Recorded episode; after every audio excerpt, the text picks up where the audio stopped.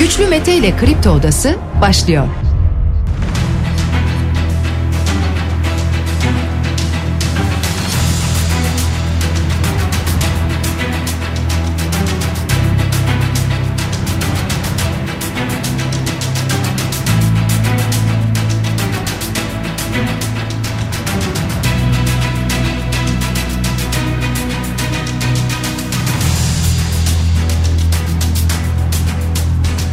16 Şubat Perşembe sabahında sizlerle beraberiz sevgili dinleyiciler Kripto Odası'nda ve saat 10'a dek bugün de gündemdeki başlıkla yani deprem başlığıyla sizlerle birlikte olacağız. Yaşamış olduğumuz deprem felaketinin faciasının 11. günündeyiz şu anda. Bölgeden gelen haberleri değerlendireceğiz. Bunlara bakacağız. Programa siz de katılmak isterseniz Twitter üzerinden güçlü mete yazarak bana ulaşabilirsiniz. WhatsApp hattımızın numarası 0532 172 52 32. Buradan da mesajlarınızı iletebilirsiniz. Özellikle şu anda deprem bölgesinde dinleyen bu bölgede bulunan dinleyicilerimiz varsa ve onlar o bölgeyi bize anlatırlarsa seviniriz. Sessiz bir güne uyanıldı. Oradan gelen tüm haberlere baktığımızda Bölgede bulunan arkadaşlarımızla konuştuğumuzda bunu çok net bir şekilde anlıyoruz. Birçok şehir şu anda sessiz. Enkaz altından gelen ses maalesef yok. Mucize için çalışan bir makine şu anda yok. Ambulans sesleri gelmiyor. Ve insanlar enkaz altında kalan yakınlarının cansız bedenlerini o enkazların başında bekliyorlar. 35.418 can kaybı açıklandı dün itibariyle. Sonradan bu bir daha güncellenmedi. Tahmin edersiniz neden güncellenmedi? Çünkü şu anda enkaz altında bulunanların çıkarılması gerekiyor. Bunlar içinde yavaş yavaş enkaz kaldırma çalışmaları başlıyor ki kolay bir çalışma değil. Yani kepçe girsin bütün enkazı toplasın çıksın şeklinde yapılabilecek bir çalışma değil. Çünkü yüzlerce binlerce maalesef cansız beden var. O nedenle bu çalışmalar da hassasiyetle yürütülecek diye ümit ediyoruz, umut ediyoruz. Zaten orada bekleyenler, yakınlarını bekleyenler onlar da aynı hassasiyeti bekliyorlar. Gerçekten büyük acılar var. Orada şu anda kaç gündür enkaz başında bekleyen var. Diyorlar ki şimdi buraya bir iş makinesi girer, bir kepçe girer. Ondan sonra biz cenazemizi bir daha bulamayız. En azından cenazemizi alabilelim bildiğimiz bir yere bir mezarlığa defnedebilelim veya mezarlık da değil artık biliyorsunuz bulunan boş alanlarda toprak kazılıyor ve oraya neyse ki üst üste falan değil ama yan yana sıralı bir şekilde insanlar defnediliyor. Üzerlerine numaralar konuyor. O numaraların kime ait olduğu her zaman belli bile değil. Kimlik bile belli değil bazen. Nedendi DNA örnekleri alınacak fotoğraflar çekilecek o şekilde defnedilecek deniyordu ki bu uygulama bir yandan yapılıyor. Evet böyle mucize beklemediğimiz bir güne girdik sevgili dinleyiciler. Şu anda baktığımızda o mucize görüntüleri veya buna dair çalışmalar arama kurtarma ekiplerinin çalışmaları yok. Daha çok yıkık binalar ve şu anda ağırlıklı olarak insanlar orada gıdaya nasıl ulaşabiliyorlar? ilaca nasıl ulaşabiliyorlar? Tüm bunlara bakılıyor, bunlara yer veriliyor.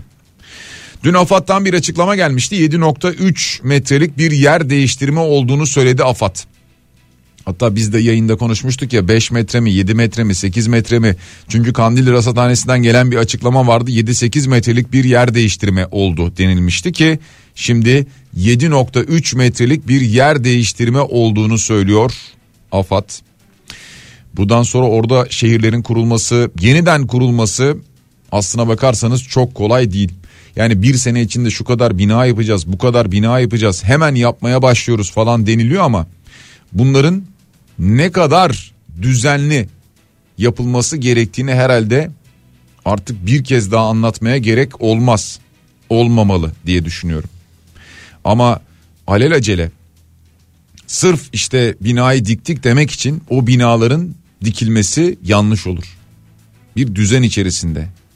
Liyakatli kişilere bu görevleri vererek depremle ilgili uzmanlarla bu konuları görüşerek inşaat mühendisleriyle bu konuları konuşarak kim varsa bu konuda bu konuda liyakatli yalnız.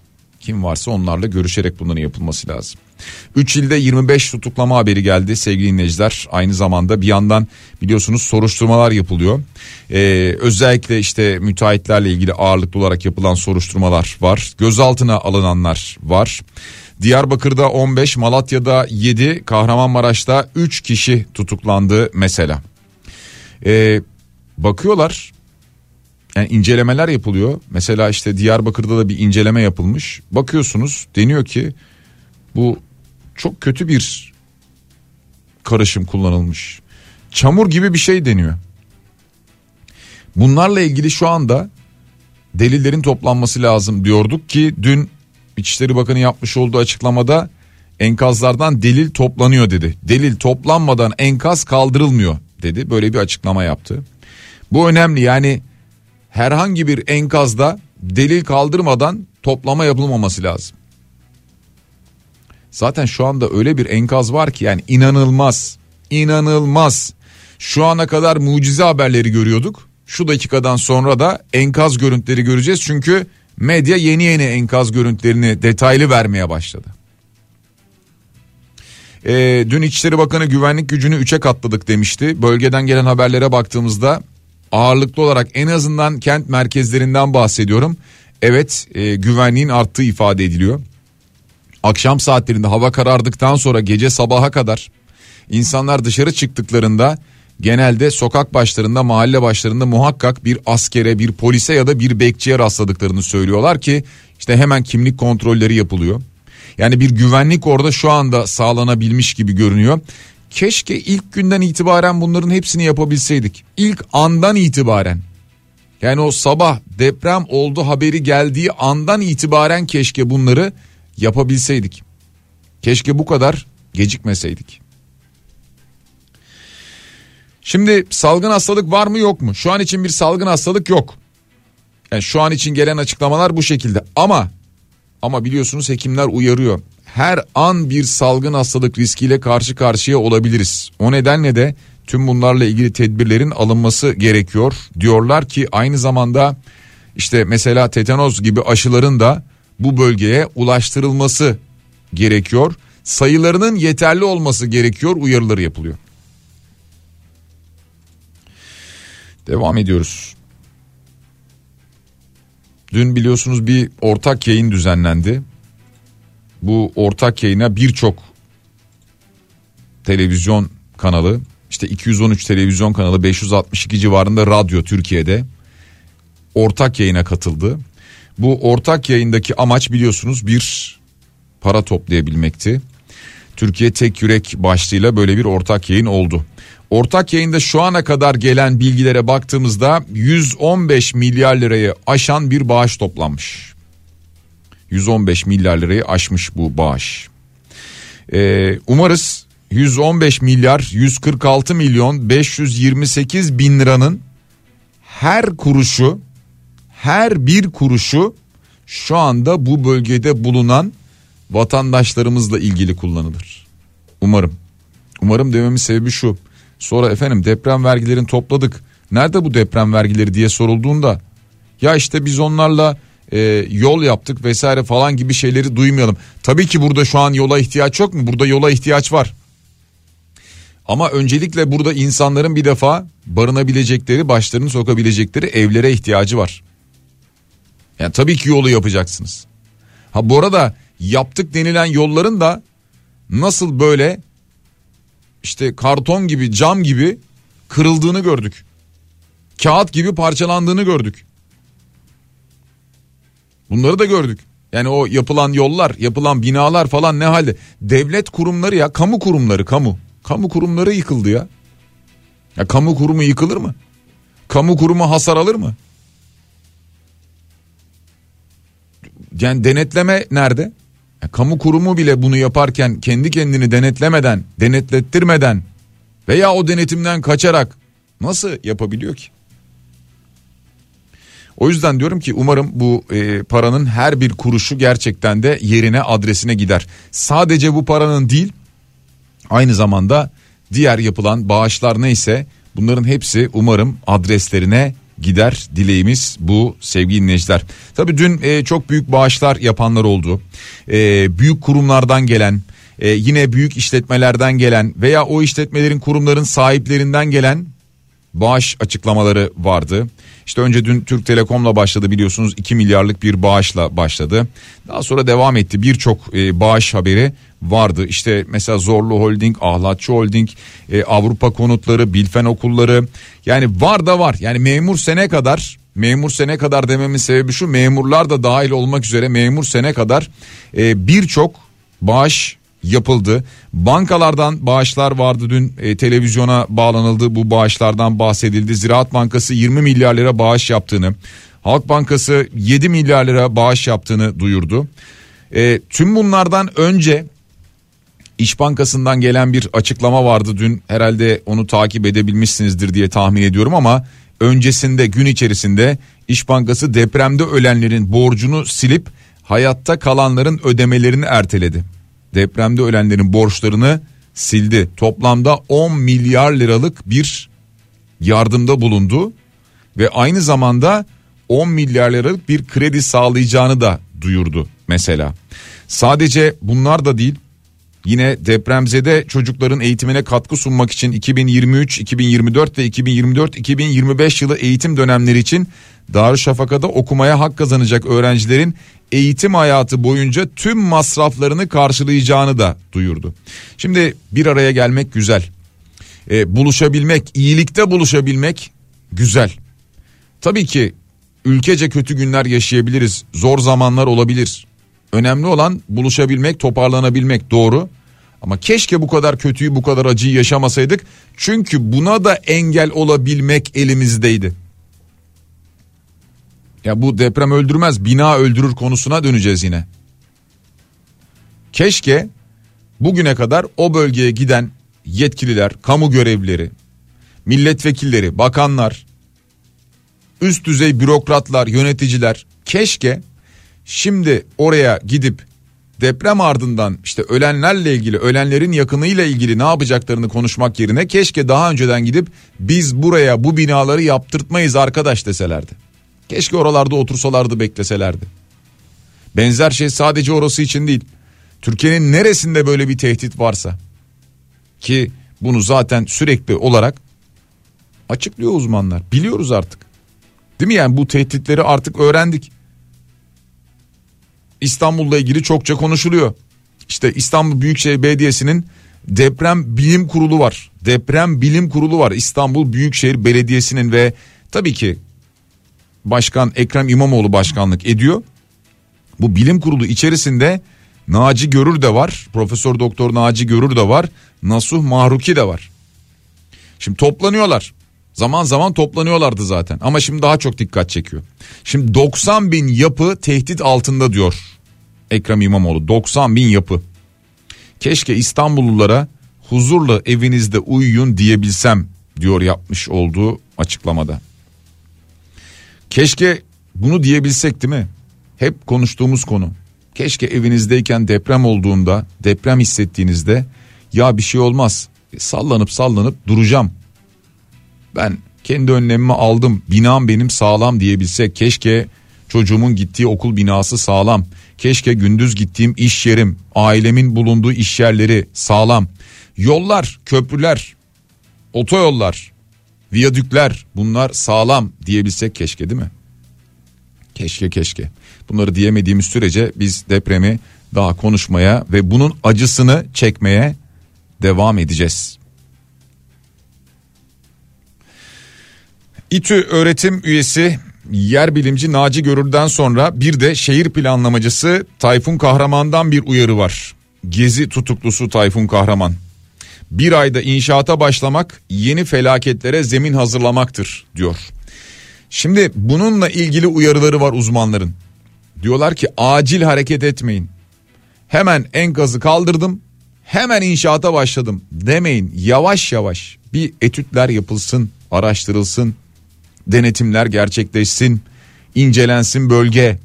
Bundan sonra yapılsın deniyor. Ama biz de biliyorsunuz işte merak etmeyin hemen yaraları acil saracağız deriz. Ha bir şey daha söyleyeyim size. Biz de hemen unuturuz. Unuturuz.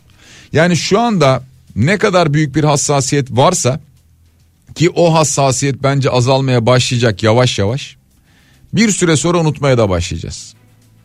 Hani şu dönem herkes yardım etmek istiyor, koşturuyor. Evet yani herkesin içinden bu geliyor doğru. Kimse zaten rahat uyuyamıyor. İnsanlar gerçekten kendilerini rahatsız ve zaman zaman suçlu hissediyorlar. Bu nedenle de yardım edebilmek istiyorlar. İşte şu dönem yardım edemediyseniz eğer bu dönemden sonra da çok ihtiyaç olacak orada. Haftaya da ihtiyaç var. Bir ay sonra da Mart ayında da ihtiyaç var. Nisan'da da ihtiyaç var. Yaz gelince ihtiyaçlar azalmayacak. Yaz aylarında da ihtiyaç var. 10 şehirden bahsediyoruz. Hatta buna bir de Elazığ ilave edildi biliyorsunuz ya da bilmiyorsanız söyleyelim. Ee, Ömer Çelik'ten dün AK Parti adına bir açıklama geldi.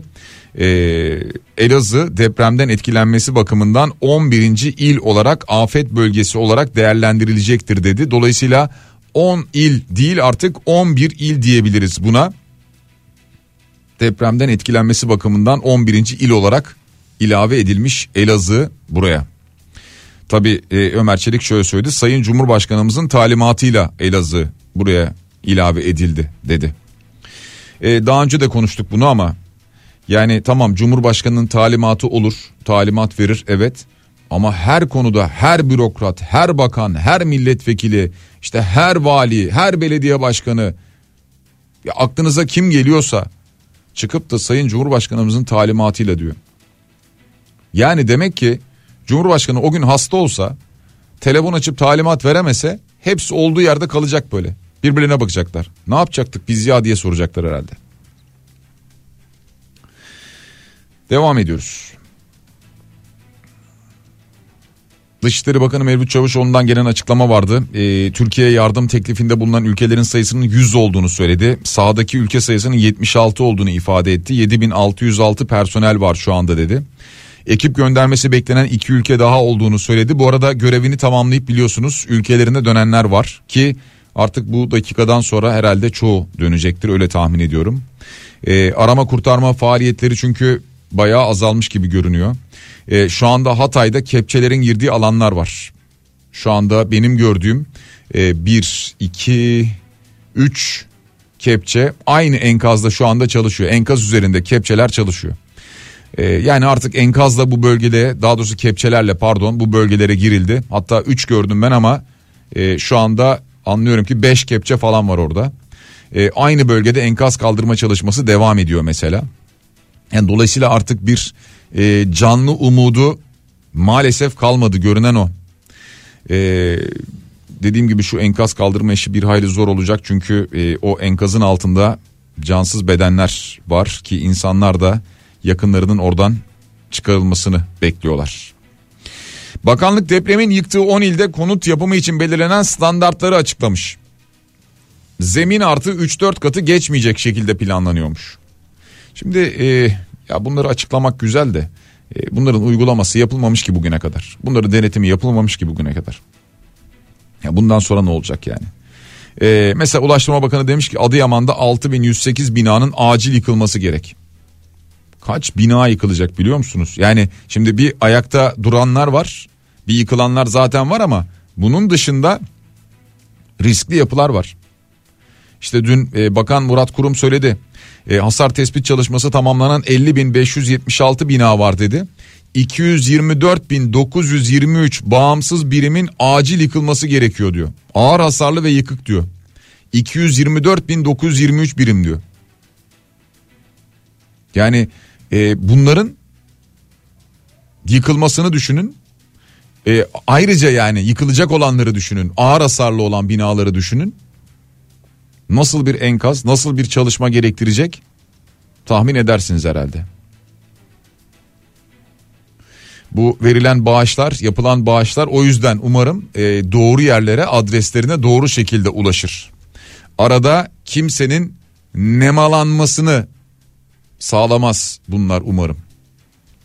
Elbet orada belki de iş yapanlar, e, oraya giden işçiler var, çalışanlar var. Onların e, çalışmalarının karşılığı elbet verilecek de. Umarız buradan çeşitli fırsatçılıklar doğmaz. Amacımız anlatmak istediğimiz şey bu. E, afet bölgesindeki kamu çalışanlarına ilişkin bir genelge yayınlandı resmi gazetede sevgili dinleyiciler. İdari izinli sayılan kamu çalışanları görevlerini fiilen yerine getirmiş sayılacak. Yani çalışanların mali sosyal hak ve yardımlarıyla diğer özlük hakları saklı tutulacak anlamına geliyor bu.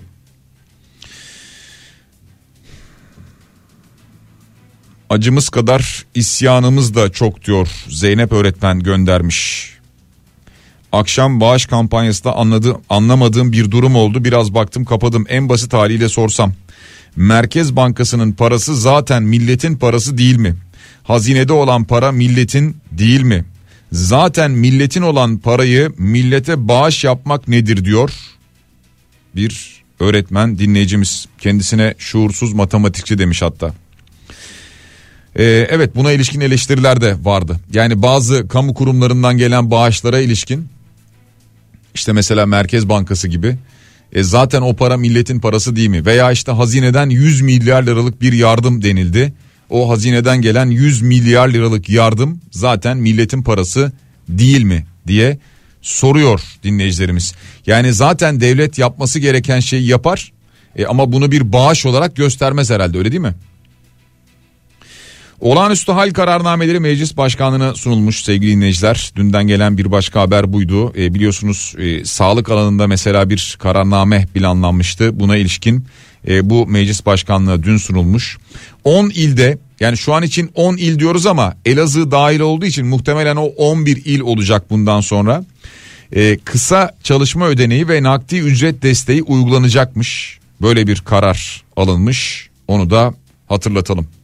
Ee, biraz önce bahsediyordum ya mesela Diyarbakır'da bir soruşturma kapsamında çöken binalardan numune alınıyor.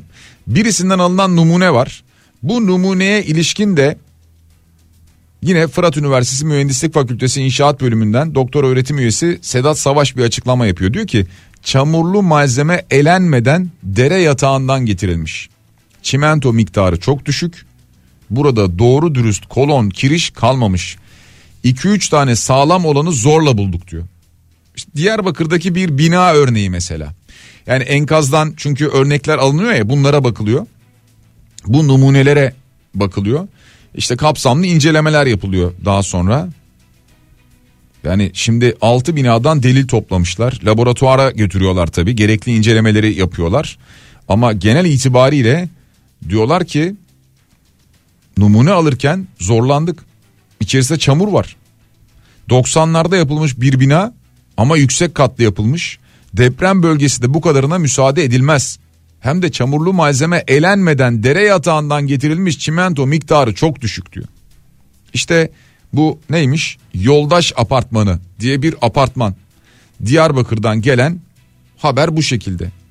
Çok kötü şartlarda dökülmüş betonlar. Projesiz yapılar. Bağlarda bu tip bina çok fazladır. Çoğu insan da buralarda yaşıyor diyor. Ve vatandaş işte deprem bölgesindeyiz bunu kabullenmişiz diyor. Ama diyor ki netice itibariyle vatandaşlar aldığı alacağı ve oturduğu evin raporunu alsın diyor.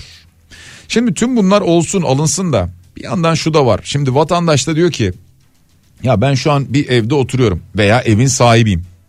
İki türlü düşünebiliriz. Bir kiracı bir ev sahibi. Ev sahibi diyor ki ya benim binam eğer riskli çıkarsa e, benim evimin değeri düşecek. Hatta kiraya bile belki zor vereceğim. Ayrıca satmaya kalksam değeri düşecek. E ben böyle bir şey istemiyorum diyor mesela. Ha tamam diyeceksiniz ki ya ölmeye razı mı? Bu ayrı bir konu. Ben gerçeklikten bahsediyorum. E, bu noktada devreye girmesi gereken kim? Yine devlet güvencesi olması gerekmiyor mu? Yani diyecek ki yıkalım kardeşim senin binanı. O sırada seni bir sene iki sene e, düzgün bir konutta oturtalım. Bir iki sene sonra sen tekrar bu binana geç. Demesi gerekmiyor mu? Veya düşünün kiracısınız. Bir kira ödüyorsunuz. Diyorsunuz ki ya ben şimdi kiracıyım. e, evimi değiştiririm gerekirse. Yani buradan çıkarım başka bir yere geçerim. E, bu bina sağlam mı değil mi öğreneyim diyorsunuz. Bir defa ev sahibi mal sahibi karşı çıkıyor önce buna da az önce anlattığım gerekçeden dolayı. E, kiracısınız ve diyorsunuz ki başka bir yere geçerim ama nasıl geçeceksiniz? Kira fiyatları aldı başını gitti. Bunu da yapamıyorsunuz.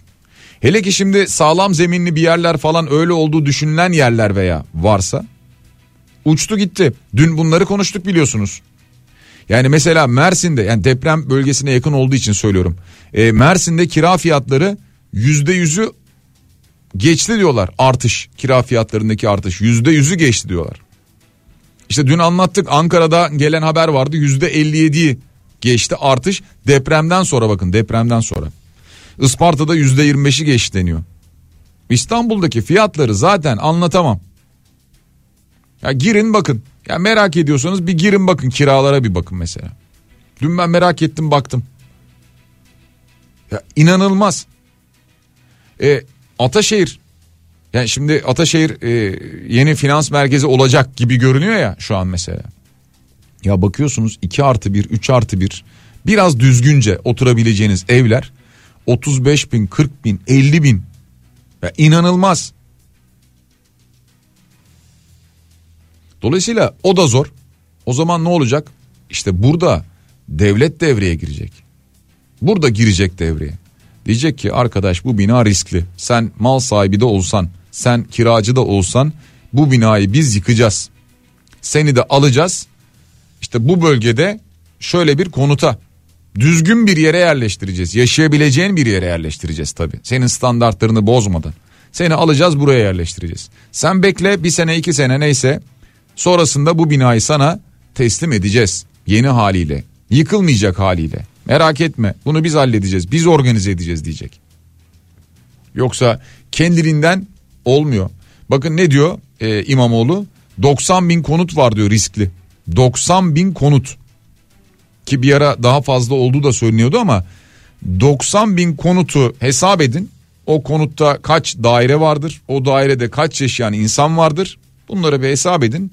Sonra olası bir işte deprem senaryosunda e, Marmara'da işte İstanbul'da ne olabileceğini düşünün. Bunları söyleye söyle herkesin dilinde tüy bitti. Biz burada yayınlar yapa yapa deprem olmadığı zamanlarda bile depremden bahsedince e, hatta geçen gün Candaş bağlandığında söyledi ya o dönemlerde zaman zaman e, kızan dinleyenler de oluyordu.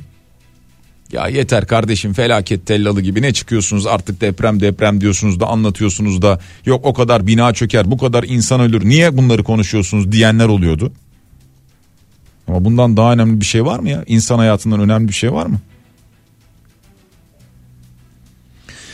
Güçlü Bey merhaba. 99 depreminden sonra ada pazarında iki buçuk kata ruhsat veriliyordu ama şu anda dört kata kadar çıkmaya başladı. Yani anlayacağınız ders almıyoruz diyor dinleyicimiz. Almıyoruz. Almıyoruz. Alıyor gibi yapıyoruz. Ders almışız gibi yapıyoruz. Ve kısa sürede unutuyoruz. Gölcük'te oturuyoruz diyor dinleyicimiz. Depremden sonra 3 kat verildi hatta dubleks evler yapıldı başta. Sonra yıkılan evlerin yerine bahçe dublesi, dubleksi, ara kat ve çatı dubleksi olarak 5 kat binalar dikilmeye başlandı. Çok yüksek rakamlara satılıyor. 23 sene geçti ya çok değil. Elazığ'da yıkılan apartman gibi birçok davalık apartman vardı. Birçoğu davayı kazanıp yenilendi. Dışlarına mon, mantolama yapılıp gösterişli olarak başkalarına satıldı ya da kiralandı. Çok acı çok diyor. Şu e, dışa e, giydirme yapılan binalar var ya işte yani buna mantolama da diyebilirsiniz e, veya işte yeniymiş gibi yapılan dış cephe yenilemesi giydirmesi vesairesi falan oluyor ya. Bakıyorsunuz dışarıdan pırıl pırıl yepyeni bina. Oysa bina eski bina. Bir de bunlar var. Çok tehlikeli. Yani dışı güzel ambalaj içi eski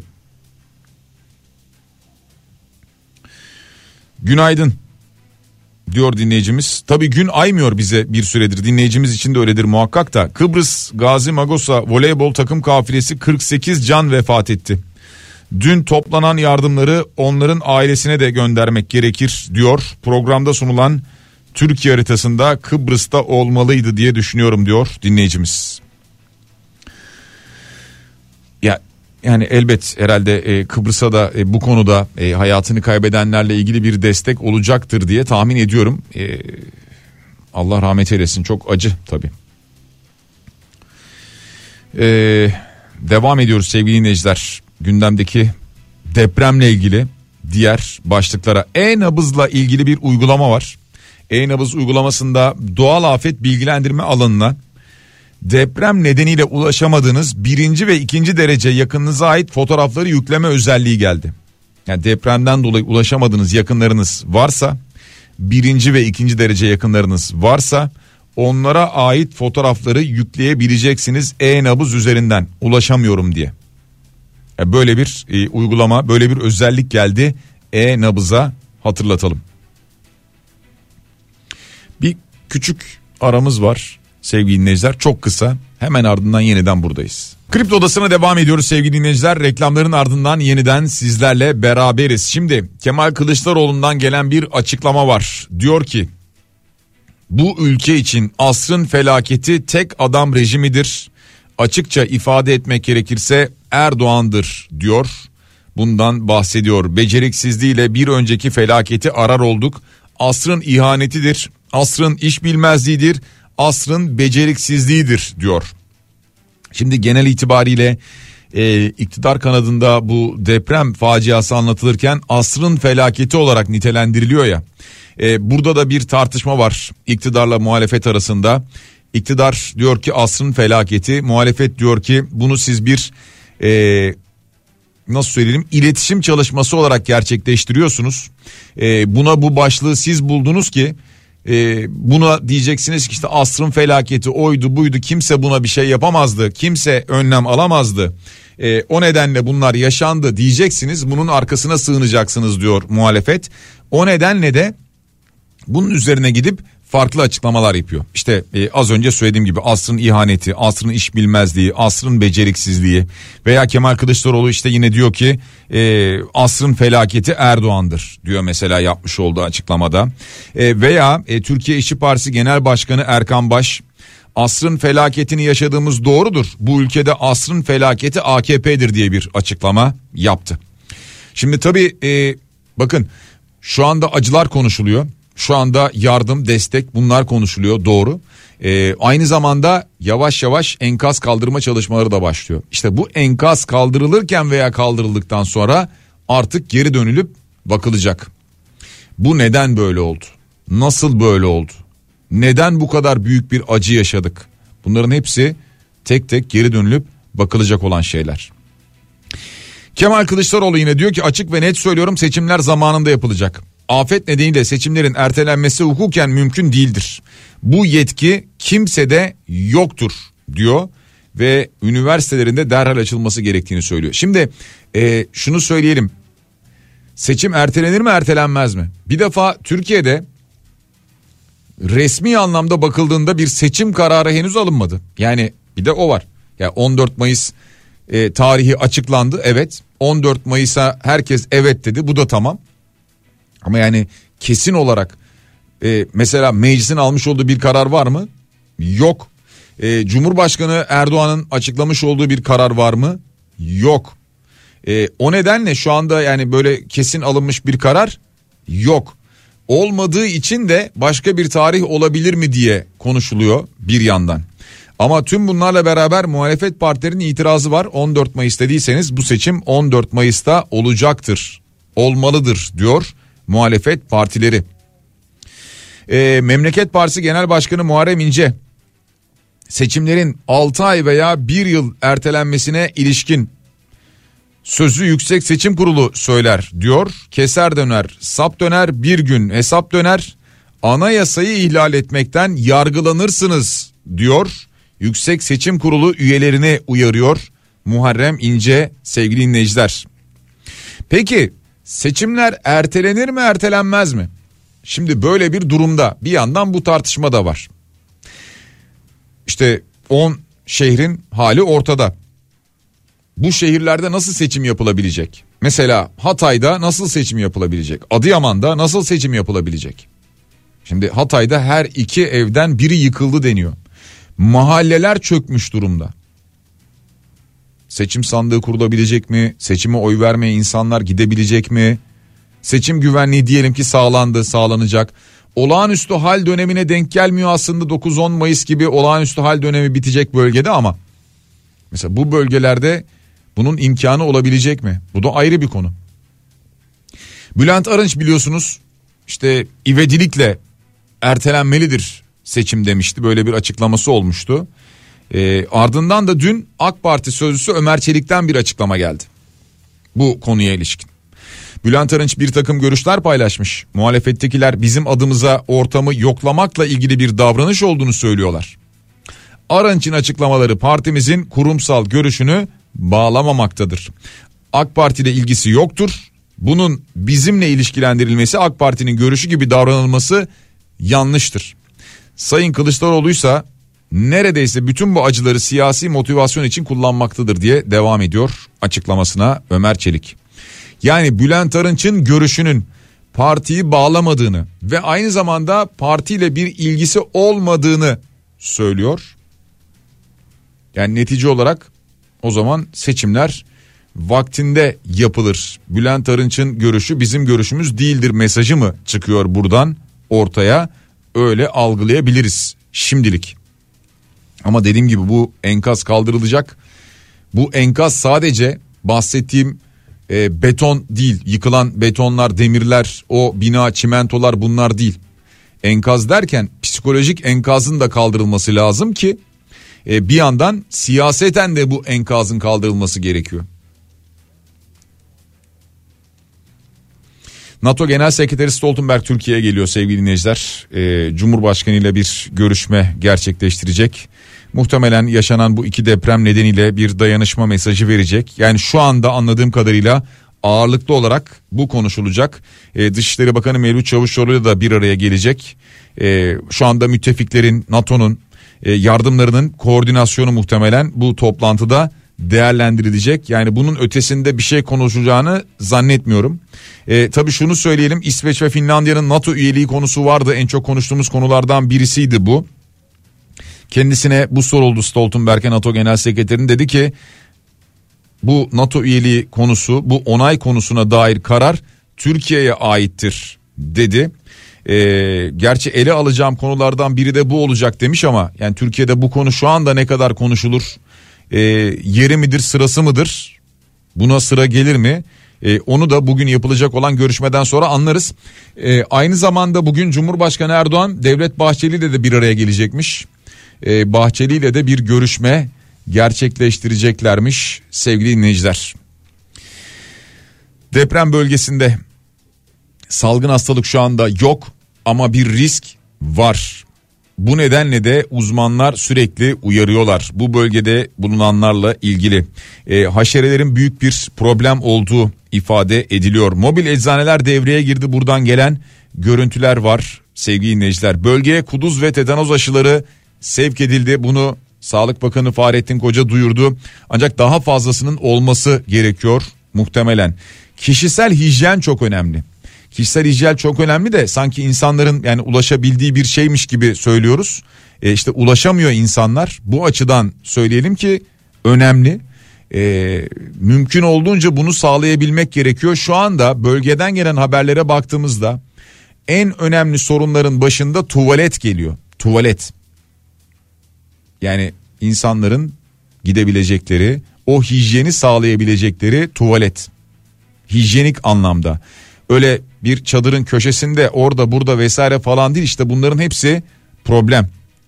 Şimdi son dönemde e, işte çeşitli haşerelerin işte sinek, hamam böceği vesaire falan gibi bunların olabileceği, oluşturabileceği hatta işte fare vesaire falan bunlardan da bahsediliyor çok dikkat etmek gerekiyor diyor uzmanların genel itibariyle uyarısı bu.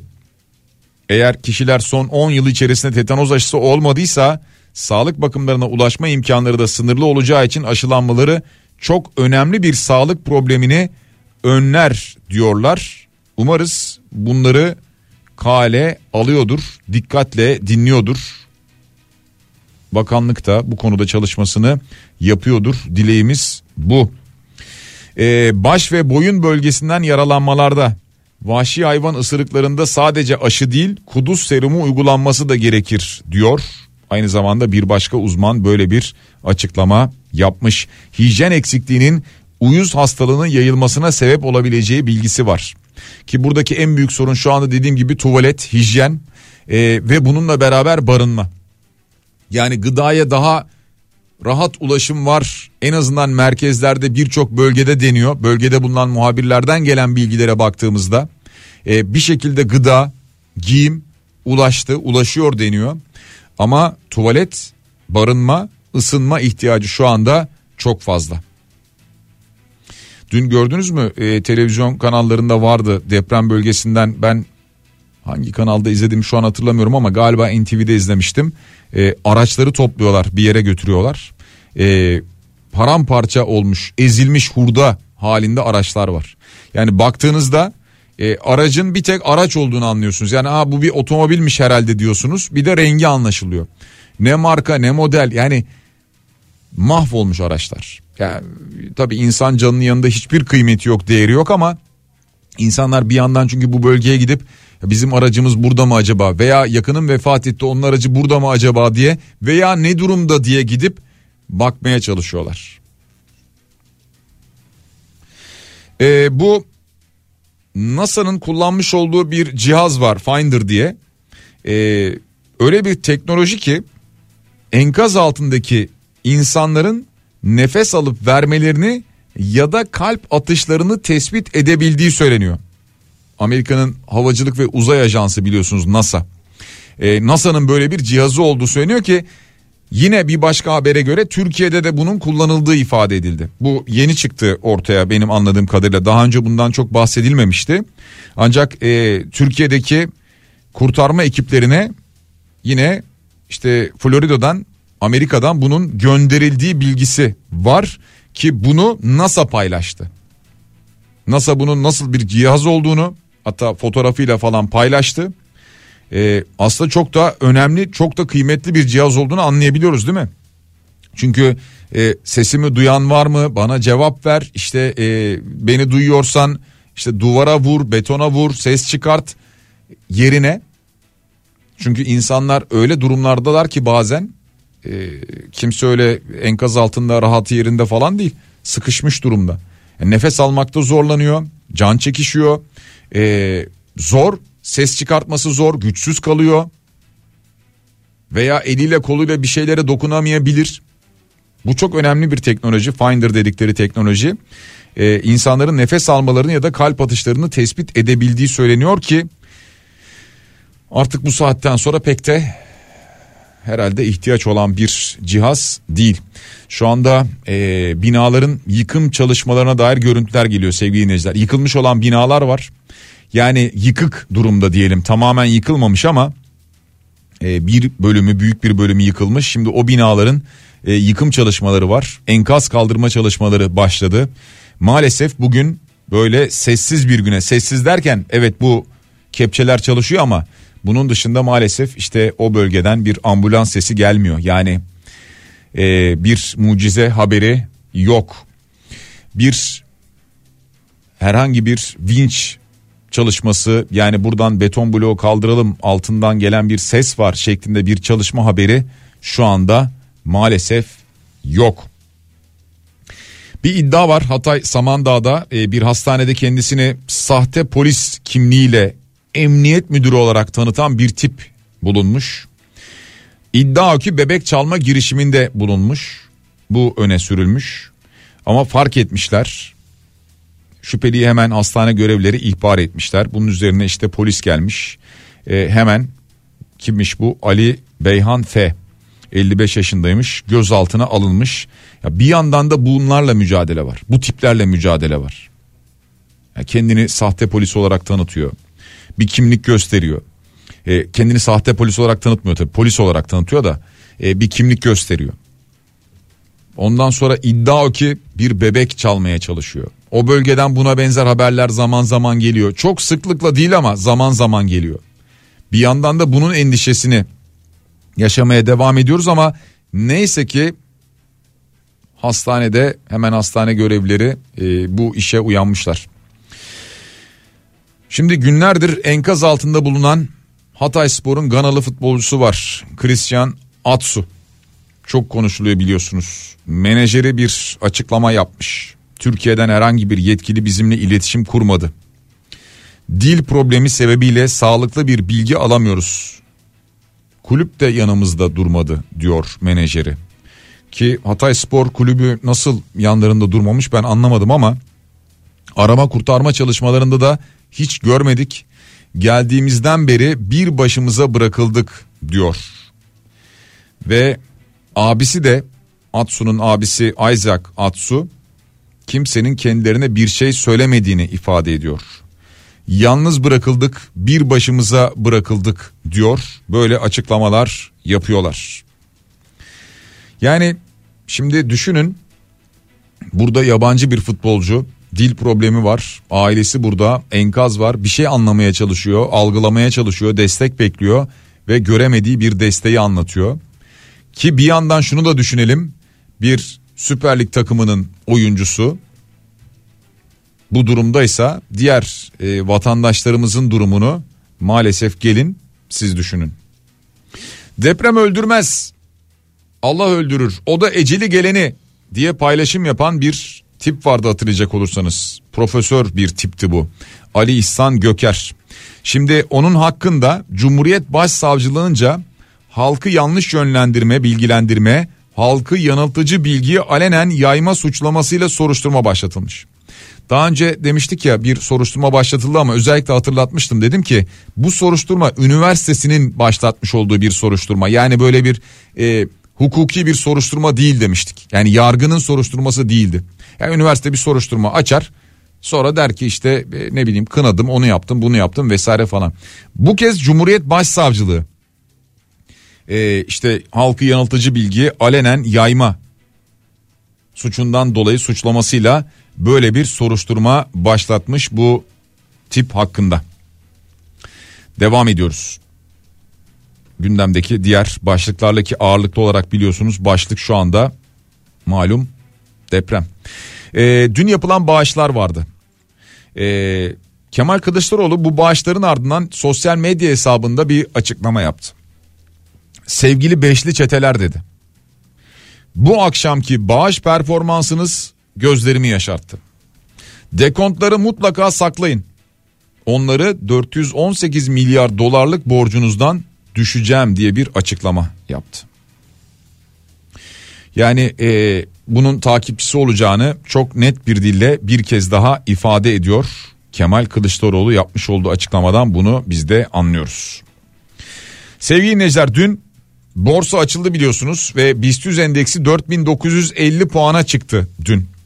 Yani dün aşağı yukarı yüzde onluk bir artış gerçekleşti ilk açıldığı andan itibaren. Bir rally olur mu? Yani şimdi dün arttı bu artış devam eder mi? Bugün yarın devam eder mi? Olabileceğini söylüyor uzmanlar. Ama böyle sürer mi ne kadar sürer bilemiyoruz. 4950 puanla dolayısıyla BIST 100 endeksi bugüne başlayacak. Çeşitli tedbirler alındı, önlemler alındı denilmişti. Bakalım bugün ne olacak, yarın ne olacak? Dünlük e, dünkü %10'luk artış e, yani ille bugün %10 olması gerekmiyor ama bir artış yönünde bu seyir devam edecek mi? Bugün mesela 5000 puanı geçecek mi? Bir yandan bunu takip edeceğiz. Bir yandan e, dolardan bahsedelim. Dolar 18 lira 84 kuruş seviyelerinde. E, dün bir ara işte 18.85'e kadar e, yükselmişti. E, hatta serbest piyasada 19 lirayı da görmüştü dün dolar onu hatırlatalım. Euro 20 lira seviyelerinde 20 lira 20 kuruş civarında işlem görmeye devam ediyor. Gram altın şu anda 1113 1114 lira seviyesinde. Çeyrek altın 1789 lira. Yani muhtemelen serbest piyasada 1800 liradan aşağıya e, alamazsınız diye tahmin ediyorum. Ama yeri gelmişken e, şöyle bir borsa İstanbul'dan bahsetmişken dün çünkü açıldı 5 günlük aranın ardından e, nasıl açıldığına bir bakarken bir yandan da diğer para birimlerine baktık dövize ve altına göz gezdirdik. Bu akşam e, bir maç var sevgili dinleyiciler Trabzonspor'un maçı var bu akşam e, UEFA Avrupa Konferans Ligi'nde bu karşılaşma. E, burada bir erteleme gerçekleşmedi. E, bugün saat 21.45 pardon 20.45'te Trabzonspor Bazel'le karşılaşacak, oynayacak. Trabzonspor Teknik Direktörü Abdullah Avcı'dan gelen bir açıklama var. Hayatımızın belki de en zor, en önemli günlerinde en zor maçımıza hazırlanıyoruz. Bu oyunun hem iyileştirici hem de birleştirici gücünden faydalanmak istiyoruz diyor. Ee, yine e, aynı zamanda Trabzonspor Kulübü daha önce bu maçın gelirinin deprem zedelere bağışlanacağını ifade ediyordu. Ee, ülkenin yüzünü birazcık güldürebilirsek bu bizi mutlu edecek diye bir açıklaması oldu Abdullah Avcı'nın. Şimdi e, evet yani enkaz kaldırma çalışmalarına başlanıyor. Artık bir can umudu maalesef yok. Keşke olsa. Bundan sonra çalışmalar bu şekilde devam edecek. Ve e, işte mesela maçlar bu şekilde oynanacak. Yavaş yavaş normal hayata tabi eskisi gibi olmasa da normal bir hayata dönülecek. Bir yandan da insanların bunlara da ihtiyacı var. Bunlarla ilgili mesajlar da geliyor bize. Yani mesela işte radyo televizyon yayınlarının normale dönmesinde döndürülmesine ihtiyaç var. İşte spor müsabakaları ki belki Türkiye'de daha çok ilgi gördüğü için başta futbol olmak üzere spor müsabakalarının başlamasında insanların belki 1-2 saatte olsa kafasını dağıtabilecekleri başka şey düşünebilecekleri alanlara ihtiyaç var. Yine tabii ki sanata ihtiyaç var. E, tiyatroya, oyunlara, konserlere bunlara ihtiyaç var. Bir yandan yavaş yavaş herhalde önümüzdeki hafta itibariyle bunların da hayatımıza e, girdiğini göreceğiz. Ya da önümüzdeki hafta biraz başlayacak ama Mart başı itibariyle herhalde e, daha da normal bir hayata geçilecek. Tabii ki buradaki acıları unutmadan, burada yaşayan vatandaşlarımızı buradaki kayıpları unutmadan onlara destek vermeye devam ederek. Devam ediyoruz sevgili dinleyiciler. Şimdi e, bu programın başında söylemiştim. Bu deprem bölgelerinde yağma ve hırsızlıkla ilgili e, yoğun güvenlik önlemleri alındı. Yani işte özellikle hava karardıktan sonra akşam saatlerinde ama gün içinde de dahil olmak üzere orada zaten asker görüyoruz, polis görüyoruz, gece bekçileri görüyoruz. E, orada yoldan yürüyenlere akşam saatlerinde özellikle kimlik sorgulaması yapıyorlar. E, tüm bunlarla beraber mesela Gaziantep'ten gelen bir haber vardı. İHA'larla da denetim yapılıyor. Yani muhtemelen sadece Gaziantep'te değildir bu ama İHA'larla da bir yandan denetimler gerçekleştiriliyor. Yani kontrol ediliyor, bakılıyor bölgeye. Gece, gece görüşlü İHA'larla beraber nasıl bir hareketlilik var, bir şey var mı da, bunlara dair çeşitli çalışmalar yapılıyor sevgili dinleyiciler. Tüm bunlarla beraber bu sabah Nihat da yayında anlatıyordu. Tarım ve Orman Bakanlığı'ndan bir düzenleme var sevgili dinleyiciler. Bu yapılan yeni yönetmeliğe göre yayımlanan yeni yönetmeliğe göre havalimanlarındaki pistlere bile cami, lokanta, otel, alışveriş merkezi yapılabilecek. Şimdi diyeceksiniz ki piste yapılmaz. Burası Türkiye belli olmaz onu söyleyeyim ben de e, yapılabilir. Yani eğer siz böyle bir şeyin iznini veriyorsanız yapılabilir. Ha pistin çevresine yani işte diğer yeşil alanlara bunlar yapılabilir mi? Yapılabilir. Yani yapılabilir mi? Yapılabilir diyorum. Tarım ve Orman Bakanlığı'nın bu yönetmeliğine göre.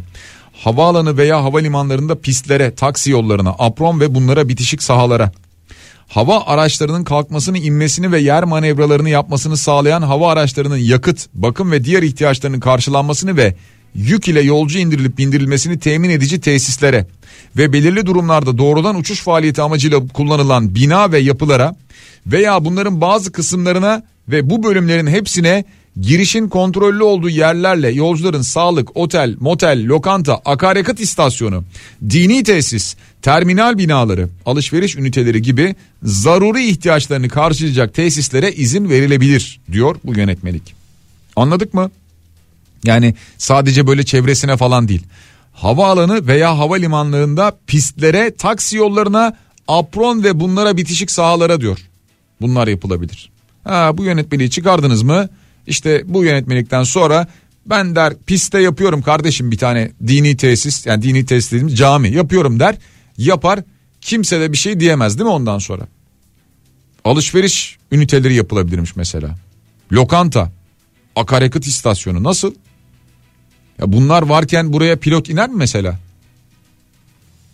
Bir defa e, uzmanlardan gelen açıklamalar var. Ya bu e, pistlerin üzerine ya da yanına çevresine neyse ya ağaç bile dikilemez diyorlar. Yani böyle bir şey yapılamazken buralardaki yapılaşmaya nasıl oluyor da izin veriyoruz? Böyle bir dönemde inanılır gibi değil ama maalesef gerçek. Sevgili dinleyiciler biz artık yavaş yavaş programın sonuna geliyoruz. Yaşamış olduğumuz bu deprem faciasının acının e, maalesef 11. günü içerisindeyiz. Ve 11. günden gelen görüntüler enkaz kaldırma çalışmaları görüntüleri. E, yan yatmış tam yıkılmamış binaların yıkılma görüntüleri kepçeler çalışıyor bu bölgede. Maalesef şu anda oradan gelen bir can sesi yok enkaz altından. Ben buradayım diyen yok maalesef. Ambulans sesleri gelmiyor. Dolayısıyla insanlar enkaz çevresinde, enkazlar çevresinde kendi akrabalarının cansız bedenlerini bekliyorlar. Böyle bir acı güne uyandık bugün de. Biraz sonra Bediye Ceylan güzelce sizlerle birlikte olacak sevgili dinleyiciler saat 10'dan 12'ye dek. Cenkere Teknik Masar'a teşekkür ediyoruz. Yarın sabah aynı saat diliminde beraberiz. Şimdilik hoşçakalın.